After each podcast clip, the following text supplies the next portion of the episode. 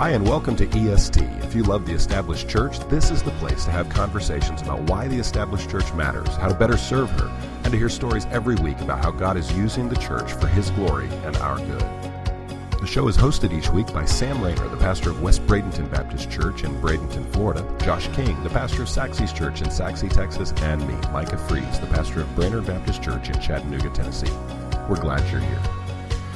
Hi, and welcome to this week's edition of EST, hanging out with Josh and Sam, and we are excited to uh, kind of dig into a, a, fun topic today, I think.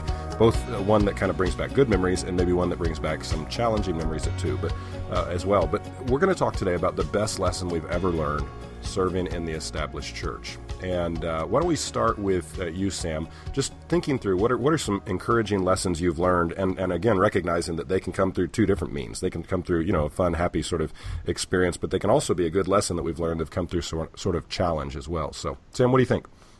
Well, I've certainly learned a lot of lessons, and I have many more to learn as well.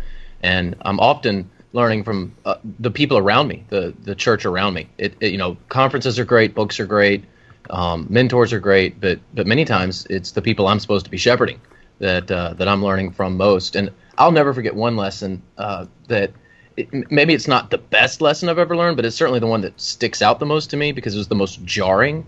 Um, I was uh, I was in a person I think it was a personnel committee meeting and we were talking about all sorts of different things and the, the church was doing really well but also going through some transitions which is you know never painful of course so we had we had lots we had lots of stuff to talk about and i'll never forget this uh, one guy he was a writer um, not one of the more powerful people in the church but certainly one of the more respected ones and and i had just brought in this presentation of whatever i wanted to accomplish and you know, it was good. It was solid. You know, I had all my research done. I had uh, all the support that I needed. I'd done my homework, and and he just pulled me aside and, and he said, Sam, you know, we're going to be able to get this through. We're we're going to be able to to to to push through this. And you know, you're right about all this, but one of the reasons you're struggling, Sam, and you, you, he was very kind. He just said, you know, you mind me giving you some feedback? And I, I was like, sure, man.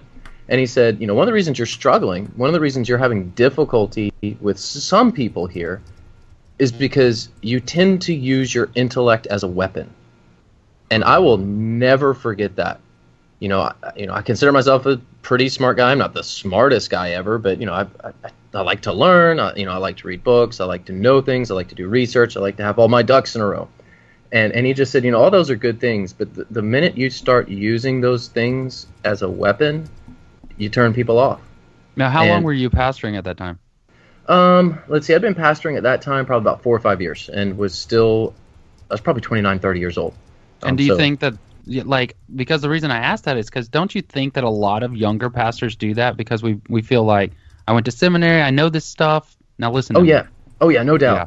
I mean, we we because because we're not experienced, and I say mm-hmm. we. I guess I'm still young. We're not experienced, mm-hmm. so we mm-hmm. default to the one thing that works for us, which is I'm right. smart. I've got the knowledge, and and and knowledge is only one piece of leadership. You know, you have all sorts of other things that are much more intangible than just what you know. And I would um, say, I would say with this, I think let's not underestimate the insecurity that pastors naturally carry, and uh, particularly young pastors. And and I know this has been true for me through much of my ministry you feel like you're qualified, you feel like you've got the education, but at the same time, there's always this nagging sort of voice in the back of your head saying, "You can't do this. Who are you to think you're, you know, you're in this spot?" And uh, right. uh, so there's always this sort of need, compulsive need to prove yourself. And especially mm-hmm. once you've gone to seminary, you've got a master's degree, or you're getting your doctorate, you got a doctorate, or something like that. And let me show you how smart I am. And mm-hmm. uh, in mm-hmm. fact, when I talk to seminary students now, I always tell them, you want to sh- you want to show folks how really you've you've got a grasp on scripture and theology then show them theology without having to use the, the technical language that we're so accustomed to. You, the problem mm-hmm. is we mm-hmm. use a lot of that technical language and knowledge to try to show evidence of how smart we are. I think the, yeah. the, the, guys who are most intelligent are able to break it down on a fourth, fifth, sixth grade level without using that jargon, but still get the point across. And so insecurity to me is a massive problem that pastors struggle with. And then we think oftentimes, man, that's a person eaten up with pride, and it may be, but it may actually just be overcompensation because of their significant Super insecure. insecurity. yeah. yeah. You know, yeah, I, th- I, think. I, go ahead. I just say I think overcompensation is probably the biggest issue here. I think Micah, you you've nailed it. I, you tend to default to the things that that work for you. And um, boy, that that just hit me. So good work. Hey, you know, you know, you know, another thing about this is that it's not just in the pulpit. It's not just in our churches where we sort of overcompensate. But I know we've all been in the room with a bunch of other pastors, and Oh, it man. always seems like the youngest guy is dropping names like crazy, and the stuff that he learned at a seminary. And I, I think it's a, it's a real challenge. It's something that hit me hard because I was that guy, completely that guy, a lot of times.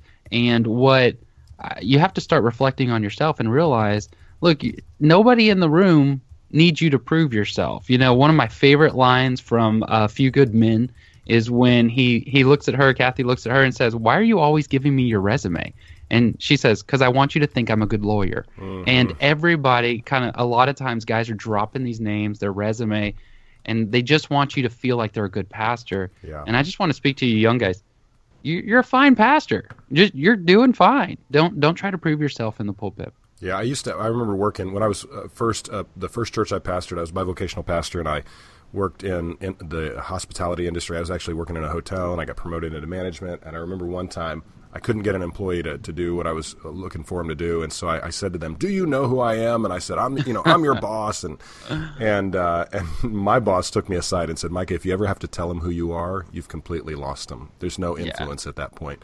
And I think that transfers to the pastorate. If you kind of constantly have to show who you are, then you're probably choosing the wrong path to get towards you know leadership development and influence. Josh, what about you, man? What are some uh, some encouraging, good lessons you've learned in the pulpit or in the pastorate?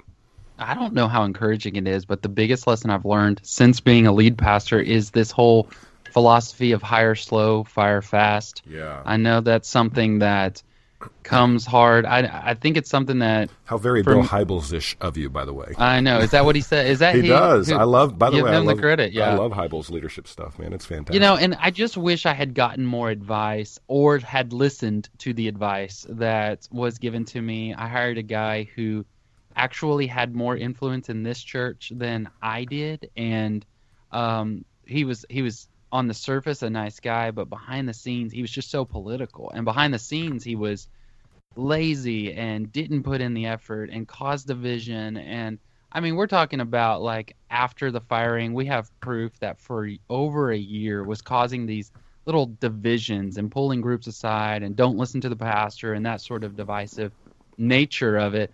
And we just, you know, it took me a long time. I did not want to let go of the guy because of political reasons. I didn't want to let go because he had a family. I didn't want to let go just because nobody wants to fire anybody.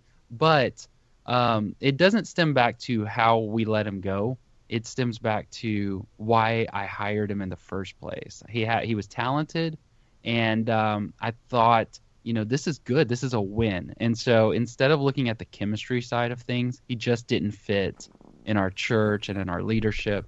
And so I made a lot of mistakes with that hire, and um, probably with bossing, however you you want to term that. And so that was hard. That was the hardest lesson I've learned. Still learning it not sure I'm confident in that area, but uh, one that we all need to wrestle with, I think. I actually just made a note that we need to have a, we need, in one of our future shows. We need to talk through a staff selection process. What's your rubric for uh, selecting good staff? That's been a tough lesson for me as well. And in fact, to your point, Josh, I would say by far. I mean, I, when I think back the list, I've been you know almost 20 years now being a pastor. I've done things that um, were awfully difficult. I mean, horribly difficult. Literally.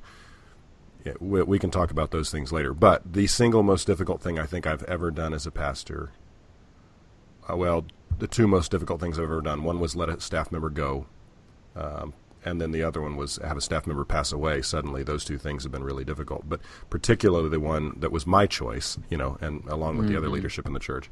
It's just difficult. It's painful. And I think as churches and pastors, we're prone toward wanting to give grace, wanting to extend as much mercy as possible. But I think we can do that in such a way that we actually damage the church at the same time. And so we can talk more about that is, later. This but is one of those areas that a lot of people don't realize because they come from a corporate world. And what was what I found to be so ironic was with talking to some of the ones that were most upset with us. They would tell me stories about firing a dozen people the weekend before just because profit wasn't met. Just Mm-hmm. just you know, it wasn't the person didn't do anything wrong. They just well, We, the bottom line, we got to let go of 12 people, and they do. And then there's a moral issue on this side or an ethical issue on this side, and I wrestle with it for six months and finally make it happen. And I'm heartless, and I'm not considering his family, and I was. It was just in this world that pastors walk in as bosses slash pastors that really hurts, and you just really don't know how to deal with it until you do it.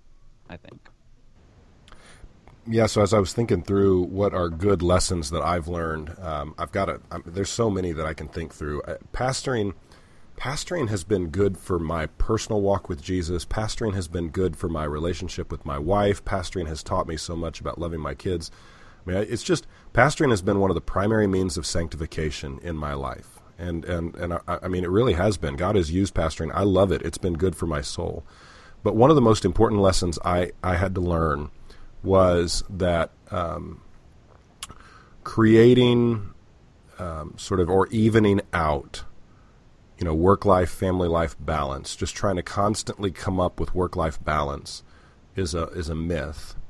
And um, rather than that, understanding time management, not in terms of work life balance, but understanding time management in terms of work rhythms, work and family rhythms beginning to grap, grapple with that that difference or that distinction helped me so much. When I was trying to balance everything, uh, it, com- it, first of all, it, trying to balance everything disregards the um, often up and down and unusual rhythms and patterns of the pastorate.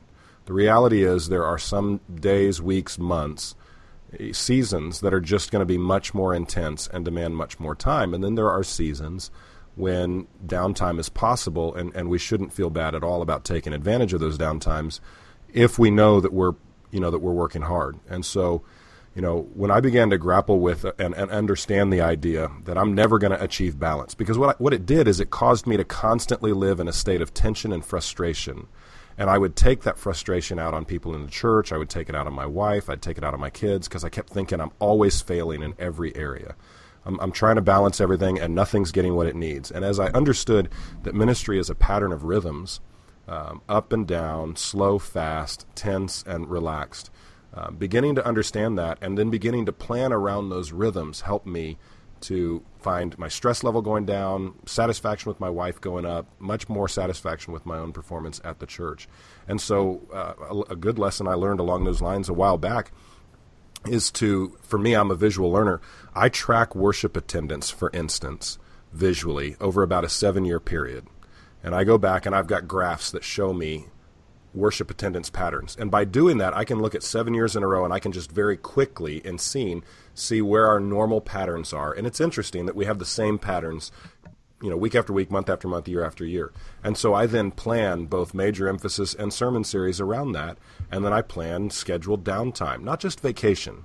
And and you know, the way we've done vacation has changed. We don't try so much to do big one and two week vacations as much anymore. I mean, we'll still get a week away here or there. Instead, we'll try and do four or five times throughout the year where we go away for two days, one or two nights at a time. And we've found that, again, building those into the normal rhythms of life helps us stay up. And when I've got to work a really long week, and that's just reality for the church, everybody in the family knows it, but we know that we're going to be able to compensate for that in a couple of weeks when we've got scheduled downtime built into the schedule. And I'm not going to feel guilty about you know having some of that scheduled downtime because I know that I'm the hardest working person in the church. I'm putting in more hours than anybody else at the church, and I'm just going to take advantage of those relaxed eras or, or moments. Mm. You know what? You know what I do. I, I tend to react viscerally to things. I know that shocks you guys that know me. If anyone knows me that's listening, I know that just shocks anyone that, that, I would that I would be that guy. But I've I've learned that about myself and the church and my leadership is you know I'll listen, I'll listen, I'll listen, and then I'll get excited about something or upset about something, and whatever it is, it's the best thing ever, or whatever it is, it's the worst thing ever. And I've I've noticed that people in my church, particularly those that aren't around me, like the staff, like the staff kind of picks up on it, and over time they kind of just learn to roll their eyes or whatever they got to do to get past it. But the person that's around me, like you know, interacts with me once a week or once a month. Mm-hmm. When I do that, it completely confuses them. they, they, don't even know how to. And then and then I've learned that is their impression of me. Yeah. Um, so I've I've learned to uh, to not react as viscerally to things um, and and be a bit of a more be more of a diplomat. I mean, as a pastor, you do have maybe not a diplomat, but you have to be diplomatic. Yes. Um, Yeah. and, and if you if you don't do that, it's, you're going to have a, a tough time in just about any church, Wh- whatever denomination, whatever background, established or not. Uh, people do expect their pastors to act diplomatically. Yeah, and I think Sam, to, to your point, uh, because I'm very similar to you. Now, this is no surprise to anybody who knows me. I'm a highly verbal, highly expressive, and fairly emotional guy. So I'm, I mean, I, I still remember, you know, like ten years ago at Christmas, opening a pair of socks, and I got real excited about these socks, and my sister just laughed, and she's like, "I feel like I could give you anything, and you'd be excited about it." But I, that's just my personality. I'm very What verbal. what color were the socks? I don't. I don't even remember. I think they may have even been just white tube socks, I- and I mean, like nothing spectacular. But I think I needed new socks at the time, so I was really happy to have my new socks. but I, you know, for me, I'm I'm a highly emotional guy, so I think there is to some degree uh, in my life, kind of what you're describing, Sam, where there's sort of been an evening out, at least in the way I respond, learning to listen, learning to. Certainly, I still want to be as excited as I've ever been about the church but not to get as crushed, you know, when things aren't what I want, you know, or what I hope or what I dream, and, and to make sure that I moderate expectations. So I think part of that's maturity. I think the other thing is putting people around you who intentionally putting people around you who balance out your leadership style, knowing that that's so for me. When I, I, every time I hire for a staff position, someone who's going to be sitting at the table, the leadership table around me, or if I'm looking for volunteer leaders who are going to be key volunteer leaders in our church, I look for slow, deliberate, quiet, and thoughtful people. I love those kind of folks because I'm none. I'm none of those. I would things. never be able to be on your team then. Yeah, I know. None of us would probably be able to serve. but I mean, I look for those kinds of people because I know I'm going to be a forest and not a tree guy. I'm going to look at a 30,000 foot view of everything.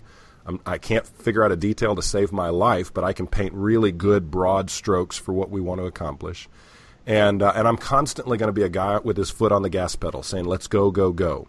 And so while I'm trying to moderate some of that and while maturity has helped, I also realize I'm always going to be that way and I ought to be that way. It's the way God made me. It's the way God gifted me. My mm-hmm. leadership should come from that. But I need to then surround myself with people who can compensate, who can say to me, I love that idea, Micah, but let's think through what that's going to mean. Here's what it's going to cost. Here's what the steps we're going to have to take. Here's the timeline, you know, necessary. Because I'm always like, well, yeah, we can build that building. I'm sure it can be done in two weeks. I don't know why, you know. I mean, and everybody's like, no, I, I think we need to think through that a little bit more. And so I, I think just being wise with who you surround yourself with has been incredibly helpful for me. I think y'all are both hitting on something that's really good here because you're talking about your personalities, your leadership schedules, uh, your leadership skills with your leadership schedule, and that's where I think that Micah, your rhythms things would drive me crazy. I'm just not that kind of guy, and to me, if it's not very disciplined and scheduled, even if it's a downtime, I'm still going to let's say say it's a week in which I don't have anything to do but prep a sermon. I'm still going to be in the office 8:30 to 4:30 because that's the time I'm supposed to be in the office. I'm still going to run on Monday night and Thursday night and Saturday night because that's when I run. Wait a minute, period. what's running? I'm curious. Could Yeah. you explain that to me a little bit more? well, in in uh, never mind. I was going to make a football joke, but the the idea here, I I think that a lot of guys need to really kind of, especially when you're trying to figure out your pastorate and trying to figure out sort of those schedules and those rhythms and things, you need to be aware of all of that. What I'm learning, which is sort of picking up on the on the the tone that you're saying there. So when I schedule a lunch with somebody, like say a prospective member or another pastor, and I ask them what day is good for you, I mean between 8:30 and 4:30 Monday through Thursday what day is good for you. And uh and so I've started kind of like answering guys like, "Hey, uh between Monday and Thursday 8:30 to 3:30 what time is good to you because I need that hour there Right, to to, finish and then leave meeting and go out, because yeah. it's time to go home. Uh, and, and here lately, I've just started to let myself sort of. I've got my skeleton, and next Monday I scheduled a, a, a, coffee with a prospective member. He he said Monday at 4:30, and everything in me was like, no, that's that's off time. I'm supposed to go home at that time, and so just allowing that to happen. And uh, had had a lunch with a prospective member last Friday. That's my day off. I'm not supposed to be working on that day, but let it happen. And I'm seeing a lot of joy in that. I'm not getting away from my schedule. I'm not getting because that's the way I'm wired. Also, what you guys are talking about with the other people at the table, we at our uh, in our in our staff development days and stuff like that, we will talk a lot about my problems. Uh, sort of, I'm OCD or I'm I'm uh, I'm time driven. These sort of things, so that everybody's fully aware. And there's been some helpful times when some of our top level leadership will come in and go, "Look, hey, I know that this is going to grate on you because it doesn't really fit with your personality, but I'm going to go do this." And when we had, when we acknowledge that, I can sit there and go, "Yeah, that's annoying, but go ahead and go do that," you know, because it's my issue, not theirs. And if we, if we can all just like learn our own challenges, I think that helps. I want to take you to Africa with me for a month or two, Josh. We'll deconstruct that whole thing, man. I went to Africa, and that's horrible. Oh, it's awesome. I quit wearing I a watch when I lived there. America and and give them the time schedule. And and you know this comes out with you know we have a Spanish speaking congregation on our campus, and you know, time to them is a suggestion. It's just not going to happen that way. Amen. The Vietnamese church. That's right. The Vietnamese church and I were great. I mean, we were there early, you know, and stuff like that. So, but the the what I really want to encourage guys is find out who you are, acknowledge those weaknesses, and then don't necessarily change them. I'm not saying stop being a rhythm guy or stop being a schedule guy. It's just allow other people not to be you, especially if you lead them you can't get on to people for not being your personality. On, the subject of time, it, it kind of clicked in my head something that uh, something unique about uh, uh, the culture within our own nation that I, that I've learned about scheduling things. So in the Deep South, and I've, I've pastored one one church in the Deep South. What I learned was when you schedule a meeting or a party or whatever it is at let's say four o'clock, people start showing up at like three fifty, mm. three fifty five in the deep south. Like if you have a party, they're going to be there 10 minutes early because that's the polite thing to do. If you have a funeral, they're going to be there early. But you know, when you get outside the deep south, at least what I've noticed, maybe our listeners can correct me on this.